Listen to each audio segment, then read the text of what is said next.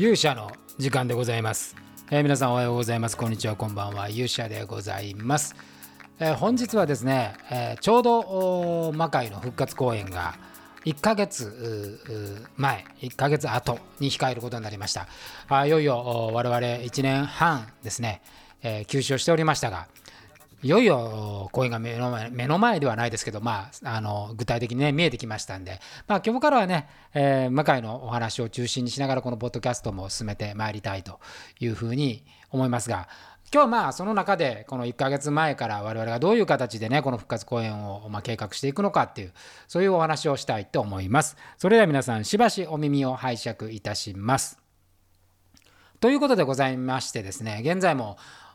まあ、東京都内はね緊急事態宣言中でございますから、まあ、なかなかまあなんかこう1年のうち、まあ、ほぼ緊急事態宣言なんで、えー、もはやもう何が緊急なのか分からなくなってまいりましたし、えー、イベントはですねあまあ制限はかかっているながらもまあ、行われているということもあって、まあ、最初に去年のねあの初めに起こったあの緊急事態宣言とはまたちょっと様相が違うわけでございますけれども、まあ、その緊急事態宣言もですね10月9月の終わりかな。9月の終わりに一応解除に向かうのではないかと。いう、まあ、解除の後まん延防止策ということですから。基本的にはねあんまり大きくは変わらないというふうに思いますし、えー、まあ解除したからといってですね、えー、まあノーガードで、えやっていいというものでもございませんから。やはり、えー、コロナの対策はしっかり練りながらですね、え行ってはいきたいとは思うんですが、まあ、気持ち的にはですねやっぱ緊急事態宣言よりは、まあ、急にねあの悪化して、えいろんなものがあの止まっていくということは避けれるのではないかと思ってますので、まあ、人とまあまあ一旦ちょっと安心するような方向になってもらえればなと。まあ、感染者の、ね、数もあの大きく減ってはきていますし、えー、ワクチンも進んでおりますから、まあ、油断はなりませんがあのそういう形で我々のこの公演に関してもですね、えー、開催できるのではないかというふうな見通しとなっております。で今日からですねあのあの出演者の皆さんにはあ体温をね毎日測って報告してもらうというふうに、えー、しております。えー、まあ、体調の、ね、変化が起こった時に、まあ、素早く反応で、まあ、これ昨年も実は8月講演やった時もですねこの体温のあの測定をずっとやってましたんで、まあ、これあの意外にやっぱり効果発揮しててあの毎日これが報告ごとになってたのでやっぱり熱が出ましたっていう報告も素直にしてきていただいたので、まあ、そこで我々もね、まあ、その時はまあ残念ながらその、まあ、結果的にはですねコロナではなかったんですけども、まあ、微熱が出た方出演のねメンバーに関しては、まあ、降板をしてもらうという対策を取ったんですけれどもあのその形がね取れたのはやっぱりこの毎日体温を測る、まあ、まあ、その体温を測ることによって自分の体調も気にするということにもなりますし、えー、効果はあったか非常に高かったかなというふうに思っております。まあ、これが始まりまして、まあ、ただねあの8月去年の8月と大きく違うのは、まあ、8月をやった時はですね、まあ、稽古はやっぱりこうあの時は2日で3公演だったので、えチームは3つに分かれましたけども、まあ、私は全部演出してますから全部の稽古にも立ち会うという形になったんですけども割とこう稽古が密な状態で、まあ、密ってメンバー減らって減ってましたけどね、えー、それでもまあ全体稽古みたいな形でやってたんですけど、まあ、今年はさらにそこにこうあの感染対策という要望でですねもうシーン別しかやらないと。新別しか練習リハーサルはやらなくて最後にガッチンコするってやり方なんでまあなんか意外にこう始まってみるとまあまだ今あの青葉チームのダンサーチームのリハが始まってるだけなのでまだまだ多分メンバー的にも実感薄いというふうに思いますし、まあ中にはね本当に1回だけリハーサルしてもうそれは前日のリハーサル計2回みたいなチームもあるので。えー、なかなかこう公演が近づいてきたとかっていうその一体感とかあそういうものを醸成するのには、まあ、ややこう心配があるなというようなところではございますけれども。まあある意味こうこういうコロナの形になった時には、まあ、この方がですね、えー、要はこう柔軟に対応が取れると。いう形になっています。まあこれ一回やってみてね。で今回はまあ復活した後恒常的に公演をまあ、数ヶ月おきっていう形にはまずなりますけれども行っていこうと思っているのでまずこの運営の仕方を試してみようと。まあ、ただシーンを集中してやれるということはですね、まあ、シーンにまたがって出演するメンバーも、まあ、今回は仕組み上かなり少なくしているので、まあ、一つのシーンに集中できるっていうプラスはあるかなというふうに感じています。なのでまあこれからリハーサルそのアクション部分とかお芝居部分も入っていきますけどもまあ、私はねなる限りそこ全部出るんでそこで全体の様子を見ながらあこの次のね展開を考えていくという作業に入っていこうかなというふうに考えています。でチケットの方もですね、まあ、500席のところを200席ということで、まあ、相当あの削る形になっておりますのででまあ中野のゼロの小ホールっていうのは小ホールといえながらま500席入ってですね、えー、こうなだらかな階段状になって、まあ、完全なホール仕様で、ね、天高もすごくありますし換気もね、あのー扉を全て開けると相当換気がある。やっぱりね天井高って結構重要だなと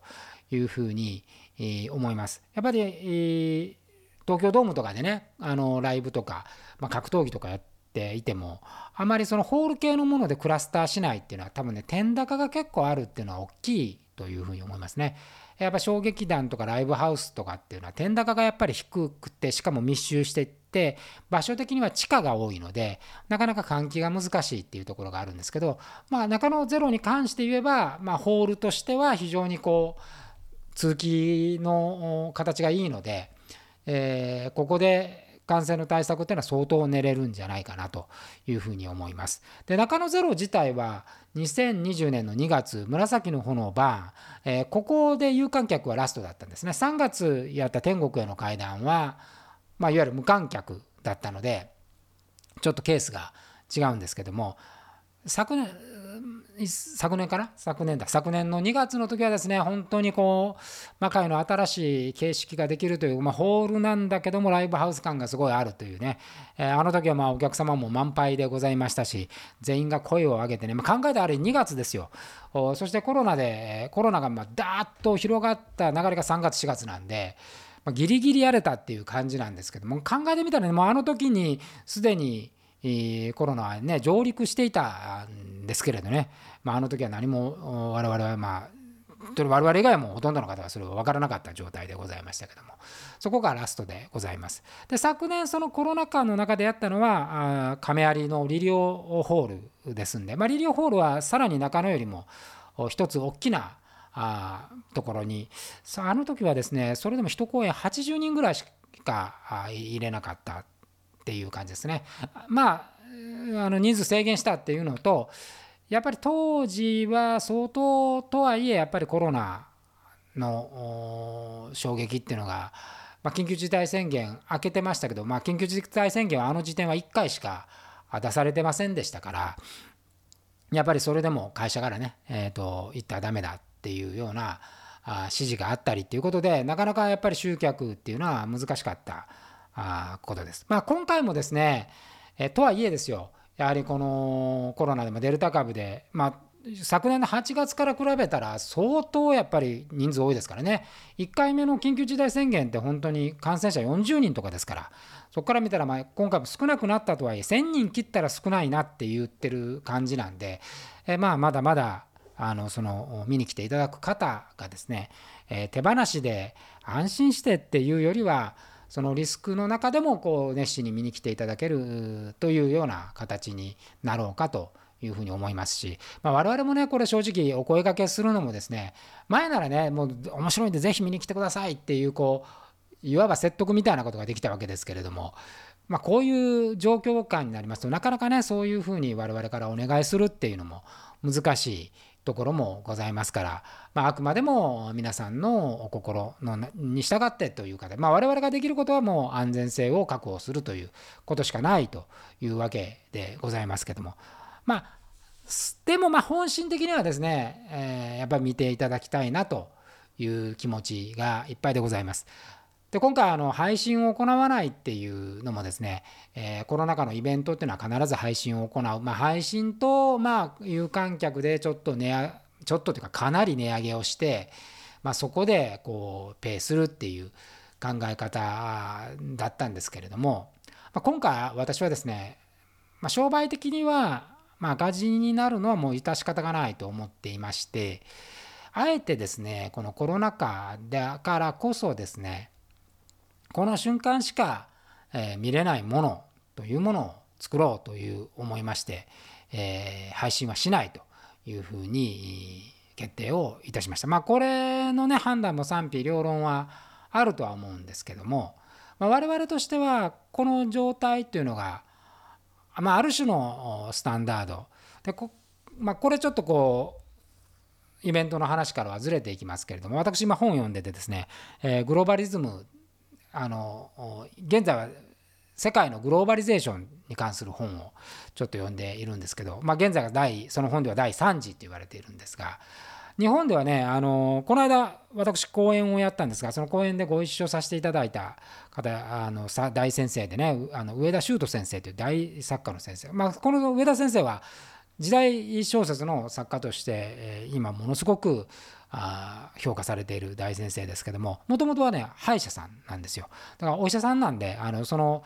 医学的な見地をたくさん持たれている方なんですけどもこの方がすごいその講演の中で面白いことを言っていて江戸時代っていうのはあほとんどこうインフルエンザがなかったと。でインフルエンザが流行った時代っていうのはまあ、戦争いわゆるこう戦国時代が終わって江戸幕府ができた初めの数年の間っていうのはインフルエンザが流行ったと。でこの時代はですねまだあの交易っていうか戦国時代の名残が残っててあのいわゆる鎖国ような鎖国の体制をとっていない、え、スペイン人とかオランダ人とかポルトガル人とかが、ま、日本中に、ま、動ける状態であったとここからやっぱりこう疫病っていうのが入ってきて流行るということが起こったとでそれから江戸時代に入るとですね、えー、まあちょっとその完全に鎖国してるわけではないですから、まあ、一時的なこう流行っていうのはあるらしいんですけども流行するとですね、まあ、今のこう緊急事態宣言みたいなもんではないですけど江戸の町なんかでももう疫病が腹へ入るとですねもう人がぱったり出てこなくなるともうみんな家に閉じこもると。まあ、勝手に自粛をするわけですよ。これあの TBS のドラマでジンってありましたけどね、ジンがあのコレラと戦うシーンがあるんです。もうこれでもあの描かれておりました。えー、江戸の町の人がね、あのコロリが出たって言っても誰も出てこなくなると。それが2週間ぐらいするとですね、やっぱりこう感染しなくなるんで、疫病が止まると。でその後外国の方が入ってくるケースがないのでそうするとま止まるとで江戸期でいうとまあ江戸の初期に入って次まこれらがその陣の世界で入ってくるのはあれああの幕末なんでそこまでピタリとない。でこれはま日本が島国であってですね疫病がやっぱりこう人流がその外の国と少ないっていうことを表しているのではないかというお話をされてまあこれはなるほどなというふうに思いました。やっぱり1度目に SARS が流行った時もねあの頃まだ中国の方ってそんな日本来てなかったんですよね。で観光立国ってなっても中国の方のね爆買いなんていうのがあって、まあ、百貨店なんかそれで業績がダーンと跳ね上がるわけですけどそこからも一気に観光立国になって外国人の誘致に血眼になってからなった状態でこのコロナが入ってきたっていうのはやっぱこう歴史を見てもですね、えー、そのことがいかなることか分かると。いうようなことです。だからあのその上田先生の話も聞いて私はまあむしろこうまあもちろん緊急事態宣言自体でねこう人流止めるっていうのはやっぱりもう歴史的に見ても効果があるっていうのは分かるんですけれどもさらにですねやっぱりその外国とのそのこう入国管理っていうものはねやっぱり重要なあファクターこうこういう新しい疫病に対する対策では必要ではないかと。まあ、そうなるとですねあのフロリダにいる鶴姫がなかなか帰ってこれないっていうねもう本当に難しい問題が私どもにはあののしかかってくるわけでございますけれどもまあ一つはそういうことがあるなと。でまあそういう中でこう我々はま新たなニュースタンダードをやっていく中で、まあ、ショービジネスの在り方もねあの数年はやっぱり変化するだろうというので、まあ、今回コロナ禍の中だけだけども、えー、じっくりとそのショーであるからこそ楽しめると。で今私は映像やってますから映像ってねあのやっぱり映像でしか表せれないものっていうのはやっぱりあるわけでございまして、えー、映像を今年、まあ、昨年から今年にかけてたくさん作るようになるとですねいや舞台の配信っていうのはやっぱり映像の、まあ、代替物でしかないなという感覚になってまいりました。えー、魔界もね相当こういろんな配信もしたんですけどやっぱりその場にいる感動とか感情は起きにくいし、えー、映像として見た場合やっぱりこう映像で楽しめるっていうやっぱり作りにもなっていないと。いうような形になってくるとですね、まあ、スポーツなんかちょっと違うと思うんですね。スポーツはやっぱ勝ち負けっていう一つのドラマがあってその勝ち負けを勝ち負けを切り取るっていうものがありますから、まあ、ひょっとしたらその舞台の映像の在り方っていうのもこれから新しくなってくるかもしれませんね。でそれはそれでまた考える余地があるとは思うんですけれどもあえて生だからあ味わえるっていうその極上のものっていうものを追求する、コロナ禍だからこそ追求するっていうのも一つあるんじゃないかなというふうに思いました。でそう考えるとですねやっぱその公演の作り方魔界のショーの作り方もなんか思考回路はちょっとずつ変わってきている感じです。でこれね1回で1回の公演ではまあたどり着かないなと。やっぱり何回もこう繰り返して行っていくことによって新しい形ができてくるのではないか。今なんかそんなこうワクワク感みたいなものがあります。ですんでこの魔界のね、えー、10月21日ジェネシスデリートっていうこの新しいこう門出というか新しいくあの切り目みたいなね区切りみたいなところに関してはですね今までにないもの。今までの延長線上にありながら今までその魔界でえー、まだ表現しきれていないところをね追求していきたいと思いますのでぜひねあの、まあ、ここあえてぜひ会場に足を運んでいただきたいというふうに考えております。まあそんな形ですね、えー、1ヶ月前になりまして、えー、まあ、現在チケット的に言うと半分ぐらいですかね。200の目標に対して半分ぐらいなんでえー、残りまあ、まあ、とはいえですね1ヶ月前で、えー、半分ぐらい来てるっていうのはまあそこそこあの枚数は多いんですけどもあの残りまだ半分ありますので、えー、ぜひ皆さんご検討いただければというふうに思います。で同時に、えー、我々はまだこれからあ私個人としてはね、あのー、ちょっと最近、まあ、もしも徳川家康例のあの小説のことも含めまして、まあ、いろんな出来事が起こっておりまして、まあ、なかなかこう人間というのはあ難しい局面あのピンチってね結構皆さんピンチっていうのはある意味楽なんですよ。ピンチっていうのはその死地を脱するだけなんで割合そのやれる方策っていうのがね限られるわけです。まあ、あとは思い切ってその策にスピーディーに決断できるかっていうことだけなんで実は意思決定としては楽なんですけどもなんか状況がね好転し始めてえー、選択の余地がたくさん出てきた時が難しい、えー、これをどこで、えー、どこに何の意思決定をするのかでも随分と戦況が変わるというね、えところでございます。今私はまさにそんな状況に陥ってるわけじゃないな。そういう状況に恵まれておりまして、え今いろいろ考え中でございます。まあその辺のこともね決まったことは少しずつ皆さんにお伝えできればいいなというふうに思っておりますけれども、えー、まあ、魔界ともどもですね、えー、真鍋明人の方も応援いただければと思います。ということで本日は勇者の時間この辺りにしたいと思います。まあ、何はともあれ、えー、あと1ヶ月で魔界復活でございますので、え、皆さんぜひご期待ください。そして、え、ご来場をお待ちしております。それではまた次回お会いしましょう。さようなら。